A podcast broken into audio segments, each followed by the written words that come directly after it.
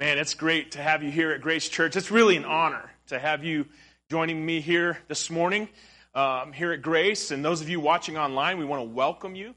And we are starting a brand new series this morning called Stop Going to Church. All right? And uh, you know that last song that we sang right before um, the video you just watched? It made me think of some scriptures in Isaiah chapter 43. And I just wanted to read them to you before we get into the message this morning. And hopefully, uh, this will be an encouragement to you. Um, Isaiah 43, 1 through 3, it says, But now, O Jacob. What I want you to do is, is put your name in that. Instead of Jacob, it would be Kyle, you know, it would be Sally, it would be Beth. You know, what, put your name where it says, O Jacob.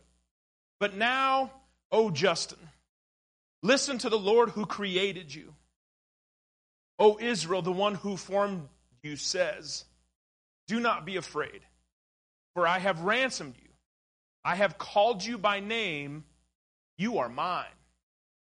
When you go through deep waters, I will be with you.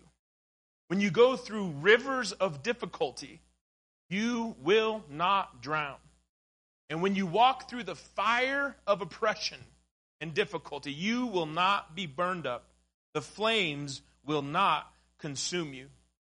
For I am the Lord your God, the Holy One of Israel, your Savior. Woo! All right, that's some good scripture right there. I would encourage you to put that to memory, all right? Isaiah 43, the first three verses, I think those would be some great verses for you in this day that we live in. Once again, we're starting a brand new series called Stop Going to Church. You're like, hey man, I wish you'd have told me that last night. I wouldn't have been here this morning. That's you're gonna see that's not what I'm talking about, okay? But um, we're going to be in Romans chapter 16. If you have your Bibles, I want to encourage you to turn to Romans chapter 16. If not, the verses are going to be on the screen. If you don't have a Bible, we would love to give you a Bible of your own.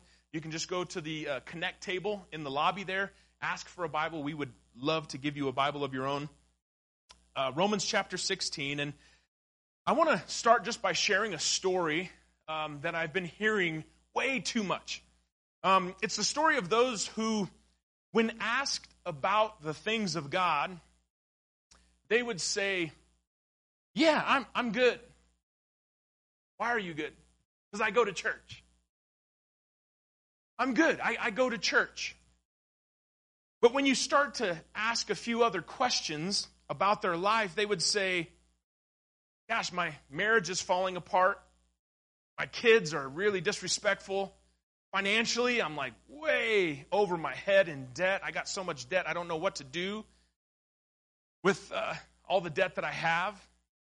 I don't like my job, and, and honestly, I, I don't even really like my life. And after a couple more questions, like, you know, what, what church do you go to? Sometimes people re- will respond, um, yours, Justin, I go to your church. Like, oh, that's funny. I've never seen you before in my life, you know? No, no, I go to online church. You know, I, I go to church online and I'm like, man, that's great. That's awesome. Then maybe I ask a couple other questions like, are you in a small group? Are you connected, you know, with other believers, other followers of Jesus? Well, no. Are you serving in any areas in, in the church? Are you serving Christ? Are you using the gifts that God has given you to serve? Well, no. And then I'll ask, you know, when was the last time that you were a part of a, a church service, whether it was online or even live in person? It doesn't even have to be at Grace Church, but when was the last time, you know, that you were a part of a church service? And usually the response is Easter. Yeah, yeah, yeah. It was Easter. That's, that's when I went to church. And then I tell them something they're probably very surprised to hear. What I tell people that I'm having this conversation with, I'll, I'll tell them this Stop going to church. Stop going to church. God's highest calling to you as a follower of Jesus Christ was never to just go to church, not to go to a building. God's highest calling in your life is not to go to a destination, but to be conformed into the image of his son, Jesus Christ. That's his calling for your life. Not to go to church, but to be planted in a church and to be the church. That's what God intends for your life. That's what He wants for you as an individual. That's what He wants for your marriage. That's what He wants for your family, is for you to be planted and for you to be the church. God's highest calling for you in, in your life was never to simply go to church, but rather it was to be the church. Stop going to church. Be the church. Far too many Christians have the mistaken belief or the mistaken idea that, that church is just something that you go to for 60 minutes on a Sunday morning. And that's if the pastor, you know, stays in his time limit, all right? but it's just 60, 60 minutes. It's, it's 60 uh, minutes, something that you do on Sunday morning. Truth is, is you, you don't go to church. You, you are the church. The church isn't a place, it's people. Jesus said this in Matthew 5:13. He said, "You are the salt of the earth." What he meant by that is salt adds flavor. Okay? You have a meal, you put a little salt on it to make it taste even better. And we are to bring some flavor to the community around us. Matthew 5:14 Jesus said, "You are the light of the world." It's hard to walk around in a room that's pitch black. You need a little light. We, you and I are to be the light in the world. Matthew 5:14 Jesus said, "You, speaking of the church, speaking of his people, you are a city set on a hill." What Jesus was saying is the community around us should actually kind of envy what we as followers of Jesus Christ have. We should be a city that they look to, that they go, gosh, that's how you do it. That's how you navigate the difficulties of our world. That's how you get along with one another, even though you look different and vote different. And sometimes, uh, you know, you, you just are completely different. That's how you do it. You're a city on a hill. You are the church. It's, it's up to us, you and me, to be the mouth and the hands and the feet of Jesus Christ. Remember, when Jesus ascended up into heaven, woof, I was going to try to do it, woof, you know. Remember, he ascended, he went up into heaven. He said, what was it? Acts chapter 1 and verse 8. He said, You go. And basically do what I was doing. You go into all the world and preach the gospel, and make disciples. You go. I don't believe there's anybody in all of Scripture that exemplifies what it means to be the church more clearly or concisely than an overlooked woman that we're going to look at this morning. Her name was Phoebe. Phoebe is mentioned just very briefly. Only two verses in the entire scriptures are given to Phoebe.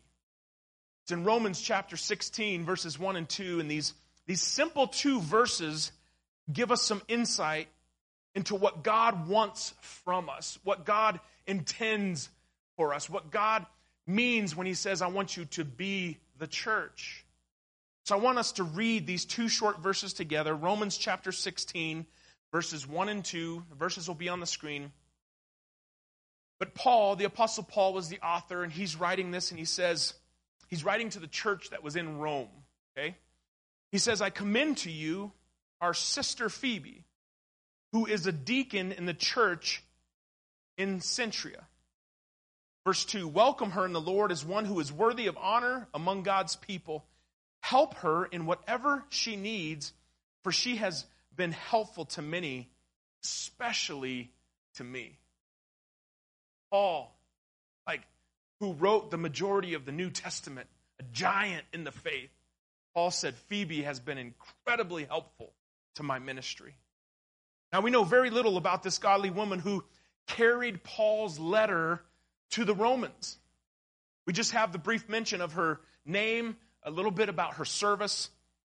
Um, just a little bit about her name, Phoebe. She was named after the moon goddess of the Greeks, the goddess Artemis, uh, known commonly as Phoebe. That's, that's where that name originated.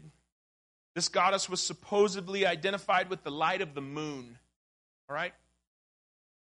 But the Phoebe who Paul is talking about so highly was the light for Jesus, the light of the world.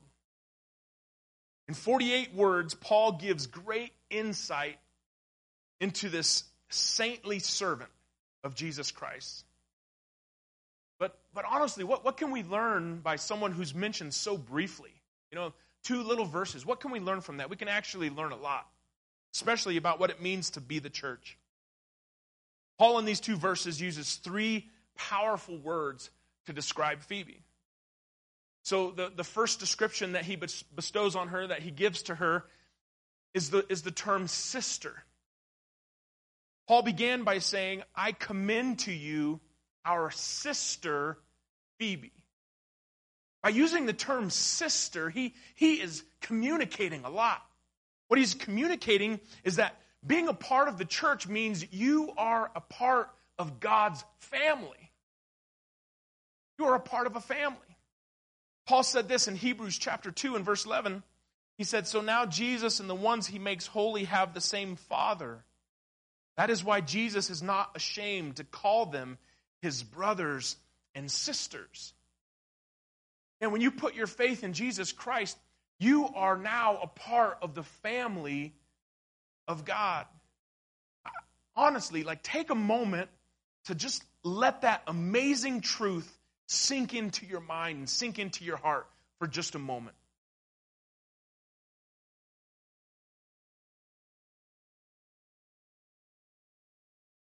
You're a part of the family of God.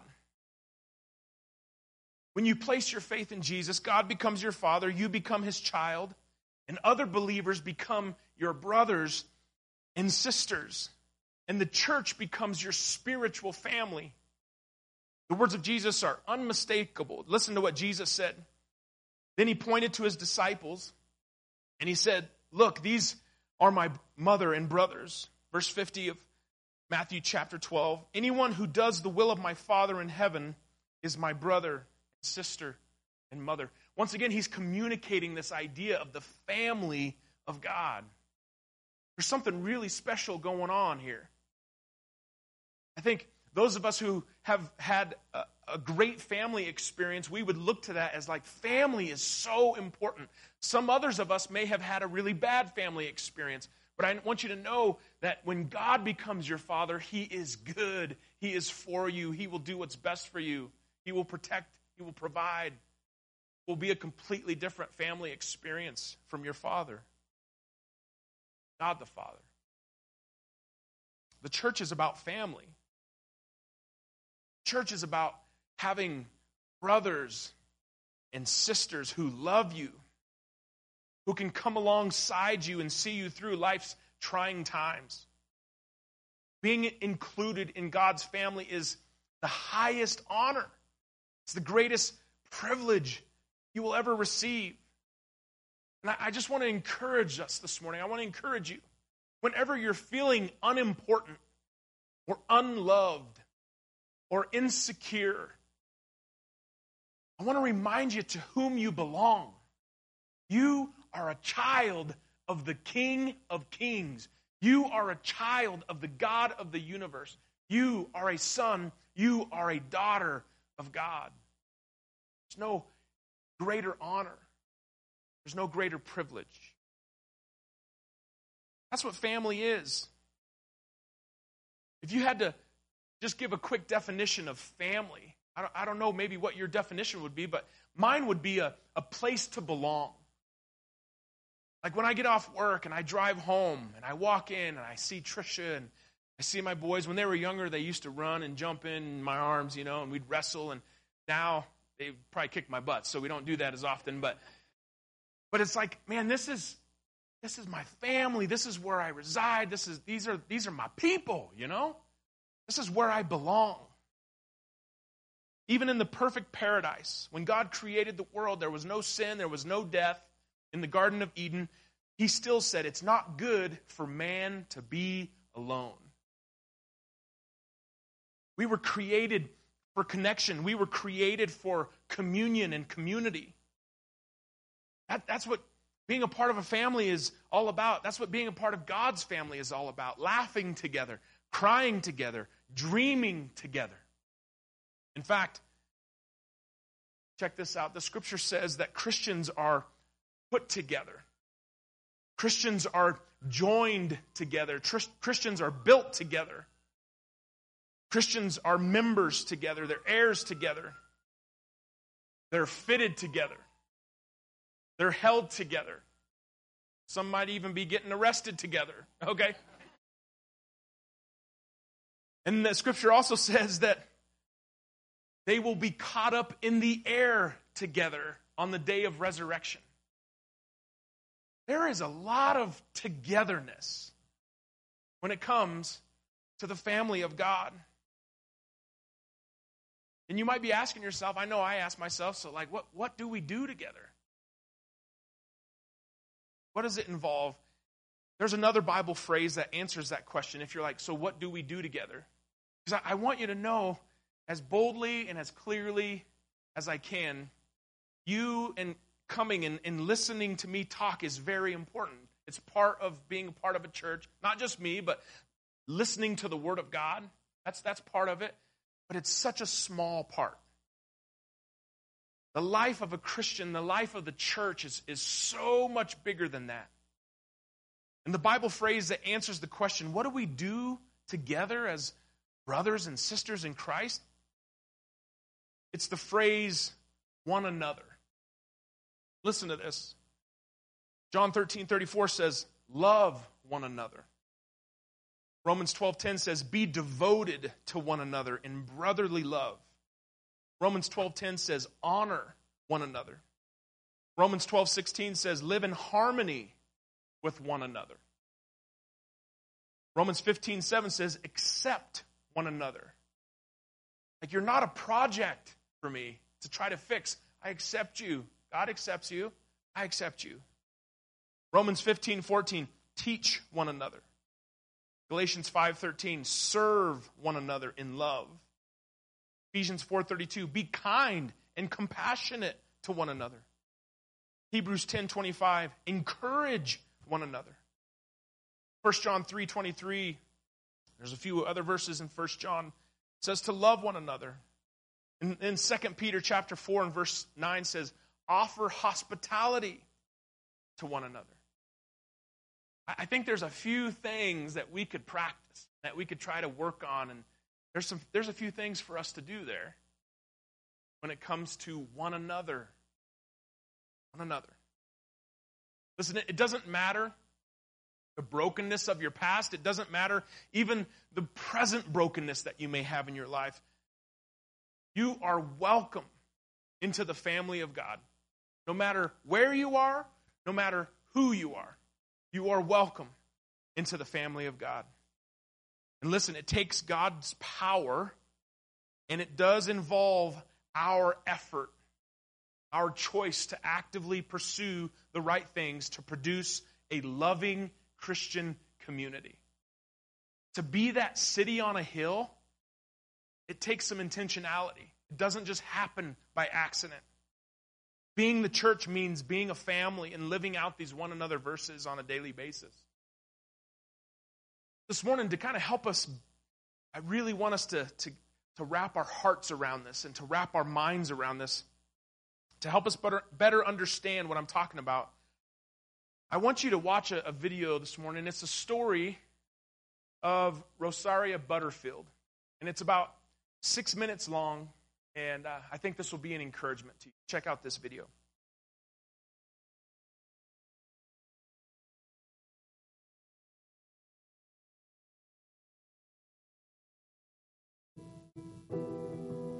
we live at this time where so many Christian ideas are understood as hate speech. After the Obergefell decision legalized gay marriage, that put the gospel on a collision course with the new law of the land. And I think many Christians have been struggling with, well, how do I speak? What do I do? How do I move forward? Home is a vital place to invite your neighbors in, to have some heartfelt conversations. We can love our children together. We can let some things slide, even though the world we live in would say that we're supposed to be enemies. To me, hospitality is the ground zero of the Christian faith. I was raised in an Italian family. There were some issues in my house that made it almost impossible to have people in. So hospitality didn't really become endemic to my life until I had set up a home of my own. I was a professor at Syracuse. I lived as an out lesbian feminist in New York. In our LGBTQ community, somebody's home was open every night of the week. And there was never a question, where will I go if I need help? Because the community itself is organic and fluid, and that was how we dealt with crises. After I wrote my tenure book, I really wanted to write a book that was on my heart. Why is the religious right such a hateful community? And why do they hate people like me?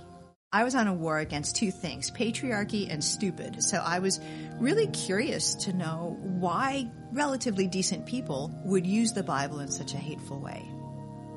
So I wrote an editorial and it brought all kinds of attention my way, which I didn't really expect. But one of the things it brought my way was a letter from Ken Smith, the pastor of the Syracuse Reformed Presbyterian Church. When Ken and his wife Floy invited me to dinner, I was happy. I, th- I thought of Ken as my unpaid research assistant. And they were fine with the fact that I, I wanted to read the Bible to critique it. That began a research journey that changed my life. But it wasn't research that changed my life. In Ken and Floy's home, the way that they practiced hospitality became a living, breathing example of the theology that they were teaching.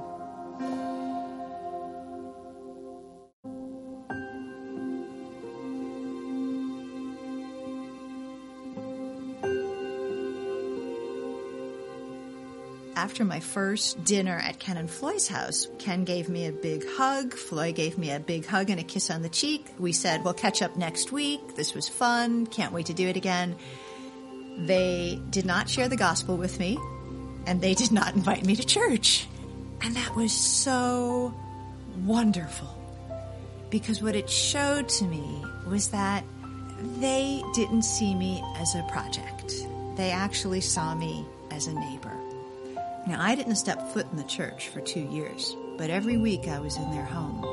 And every week it was clear that pretty much anything could go. We could ask anything. Ken and Floy were fine. And that process of dialogue and table fellowship was compelling. It was deeply compelling. I did not come to faith because I stopped feeling like a lesbian. It's not that I got all of my worldview issues just completely cemented with a happy Christian evangelism. Not at all. I came to faith because I became convicted that Jesus is who he says he is.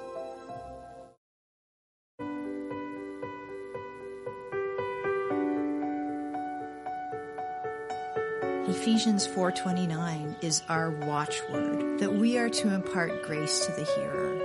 I might not agree with everything that you hold to be near and dear, but because we are neighbors, I don't have to say everything that's on my heart. And you don't have to say everything that's on your heart right now. We can put some of our worldview issues aside. And over years of this, the gospel takes on a momentum that is compelling to people. I think we need to give each other the reminder that it's God who saves. It's not about certainly us being perfect or our words being perfect. But show up we must in the lives of unbelievers. What comes naturally to me and what comes naturally to you is to hang out with people who are like us. people who can maybe finish our sentences, people who don't scare us. But hospitality, biblically speaking, takes strangers and makes them neighbors, and takes neighbors and makes them family of God. It's a great joy to see the gospel bring people together who are supposed to be enemies. And it's a great joy to know that God never gets the address wrong. And if your neighbors aren't people you know yet, there's a blessing waiting for you.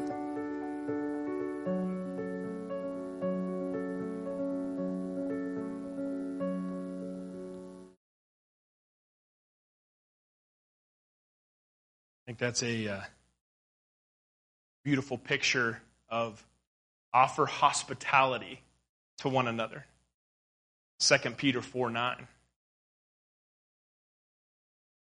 Paul goes on to describe Phoebe in another way. So he referred to Phoebe as a sister, and then Paul describes Phoebe as a saint. Paul told the, the Roman Christians to receive her in the Lord in a manner worthy of the saints. In other words, what Paul was trying to tell the, the church in Rome was roll out the red carpet for her. Bring on the confetti, all right? Honor her. Celebrate the fact that she is a saint of God. Throw your arms wide open and, and, and, and wrap them around her when she gets there. Greet her, welcome her. Why? Because a saint is coming to town. Despite popular opinion, every one of us who have made the decision to follow Jesus Christ are saints. When we make the decision to give our lives to Jesus Christ, at that moment, God begins the sanctification process. He begins the process of making us more and more like His Son, Jesus Christ.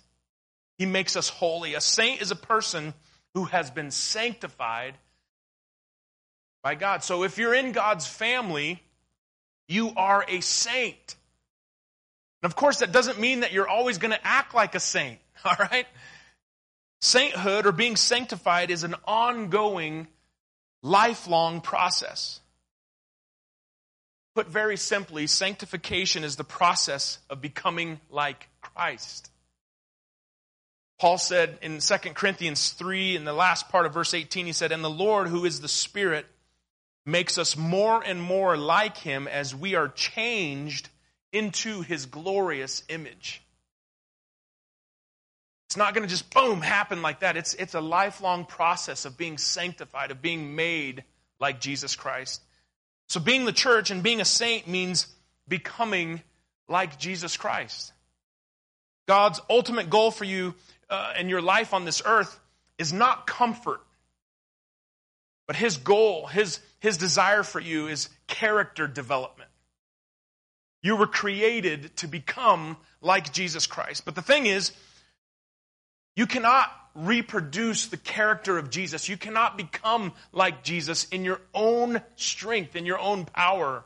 New Year's resolutions will not do it.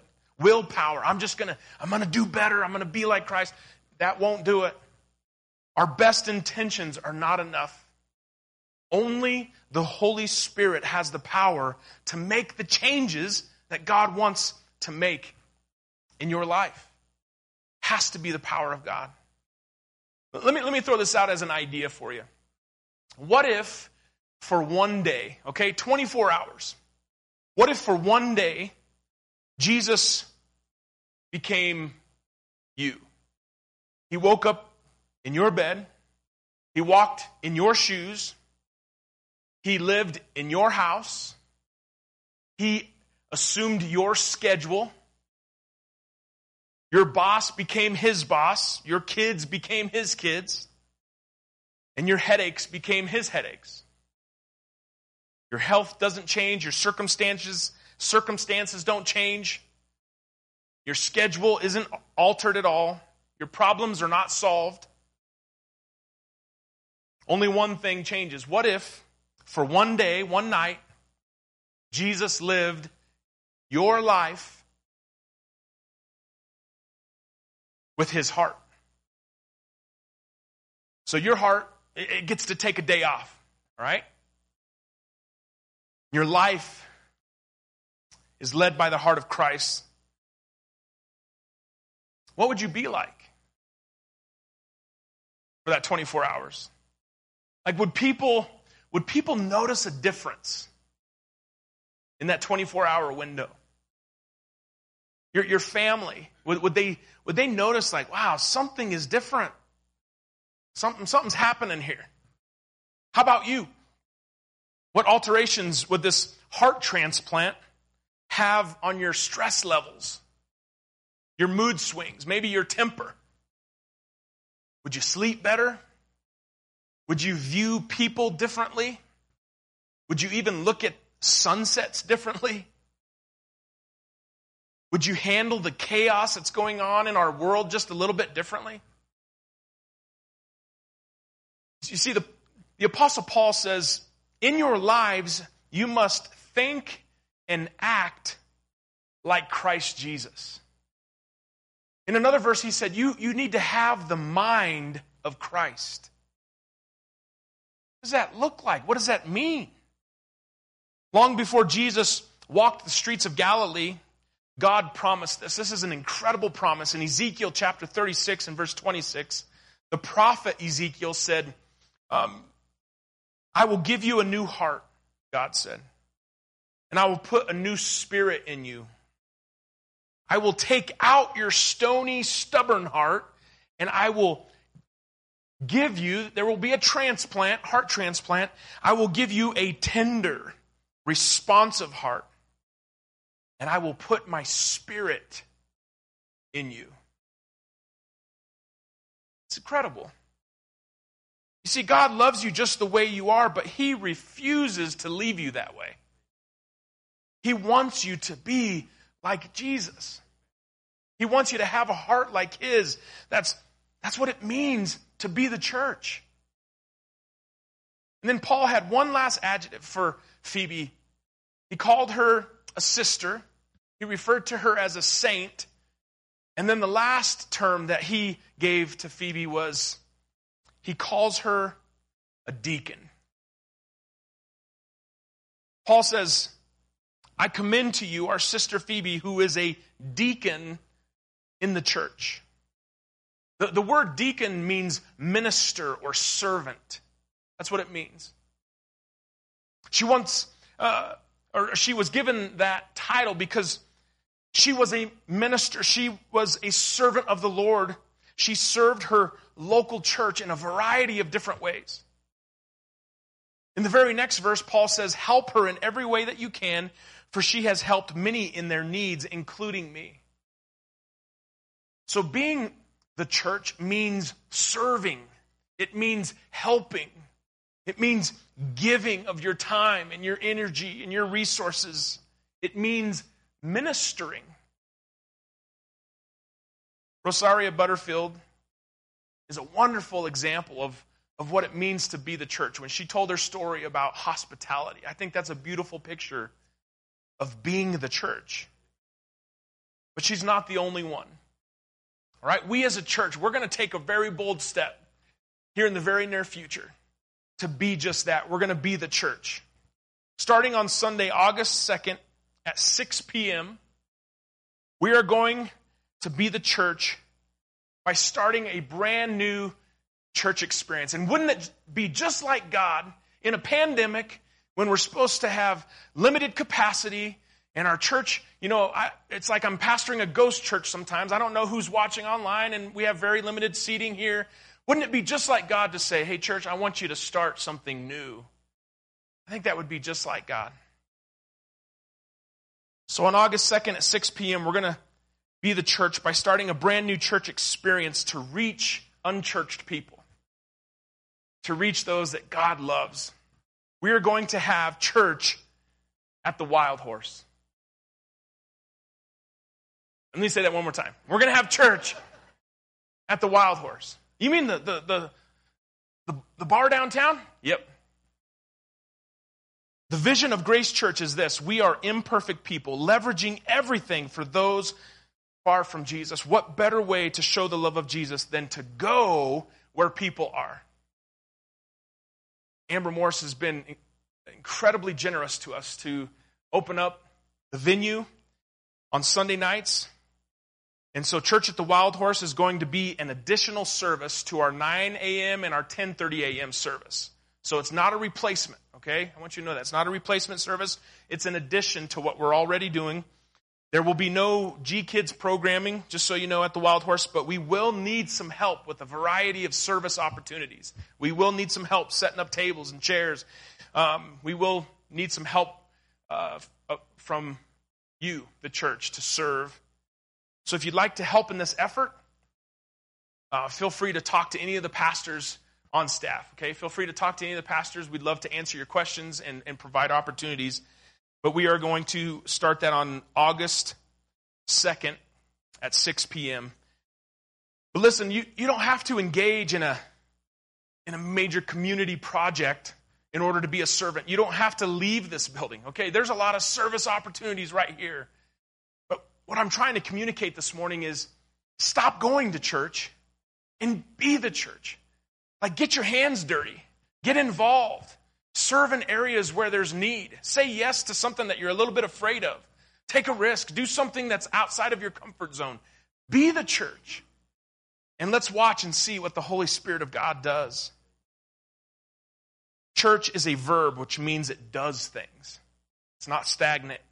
Church is a movement, it's moving. Let's be the church. But Justin, I, I just don't have time, man so busy. My life is already kind of chaotic. I, I just want to encourage you choose to do what God wants you to do, and then trust His Spirit to give you the power and the love and the courage and the time and the wisdom that you need to do it. Isn't it just like God? There's so many examples. When we take that step of faith, that's when the magic happens, right? But before we take that step, there's all kinds of fear and doubts, and um, it's impossible.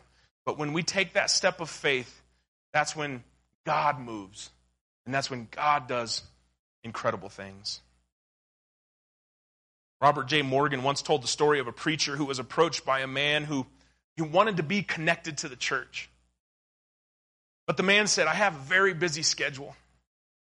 I can't be called on, okay? You can't call me for any service. I can't lead anything. I'm not able to teach. I really don't want to do anything like that. I, what I really want to do is I, I want to sit through Sunday worship and then I want to go on about my business. That's really all I'm looking for from the church. And the minister thought for a moment and then he replied, he said, I believe you're at the wrong church. The church that you're looking for is actually three blocks down the street on the right. And so the man followed the preacher's instructions and, and followed his directions. And so he went three blocks down on the right and he came to this abandoned, boarded up, closed down church building. It was a dead church, gone out of business, no longer doing anything. And that's what happens to churches that don't have servants. That's what happens to churches that don't have deacons. Churches that have spectators, not participants. Churches that have observers, but not partners. You see, being the church means being a servant. Serving. Phoebe was a servant of the church. She had a servant's heart. And we would all do well to live by her example. Church is not something that opens and closes with a prayer. It's like, okay, church is starting now because Pastor Justin prayed, you know? That's, that's not church. Church isn't just something you attend, it's something you are. Church is not a place, it's people. So, what does it mean to be the church? If Phoebe gives us anything to go by, it means being a sister or a brother.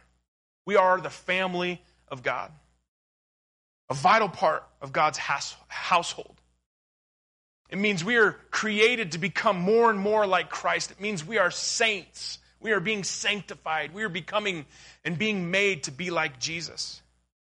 And then it means being a deacon. It means being a servant, serving, getting our hands a little dirty, jumping in and being willing to serve and to help. So, whatever you do, wherever you go, whether it's Sunday, Saturday, or any day in between, remember to be the church. Be the church.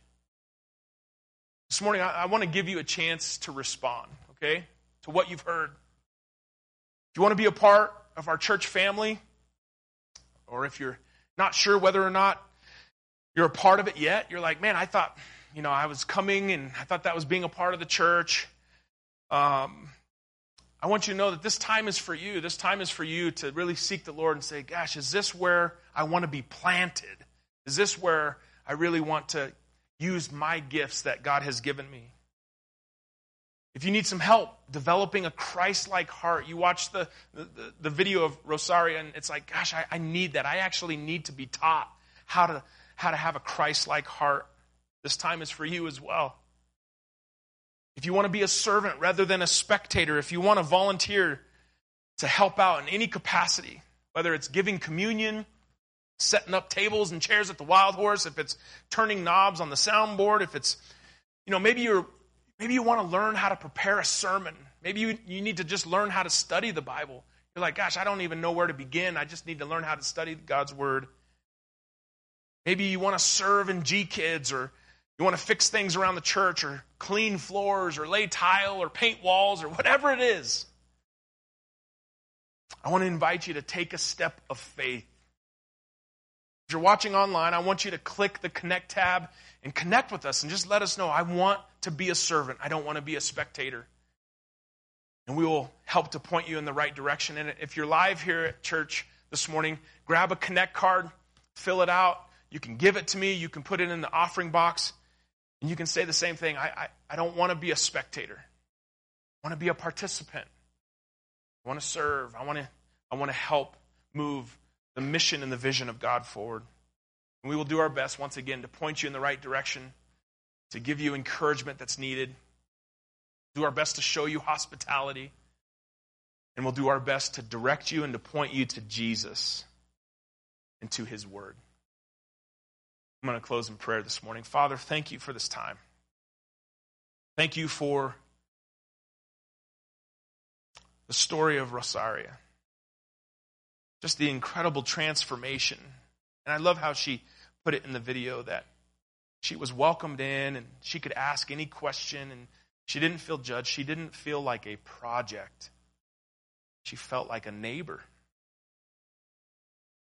I pray that we would have that same mindset. Lord, I pray against us going out and trying to fix people because we don't have that kind of power. We're not able to do that. Instead, I pray that you would help us to go out from this place and love people serve people, and, and just model, show what it looks like to live like Jesus. I pray that process of sanctification would continue in my heart, in my mind, in my life, and those of us here. Lord, I pray that you'd continue to make us more and more like your son, Jesus. Lord, I pray for uh, the step of faith that we're taking to have church at the Wild Horse. Lord, I I pray for those that are going to come who have never taken that step of faith, or those who are going to come that are very skeptical of church and they're afraid to even walk into a church building. And Lord, I just pray that through the power of your Spirit, you would do great and mighty things through that effort. And I pray that people would be loved well. They wouldn't walk in and feel judged, they would walk in and immediately feel the power and the presence of the Holy Spirit. I pray that you would do great and mighty things through that, Father. Help us to be participants. Help us to be partners, not spectators. In Jesus' name we pray. Amen.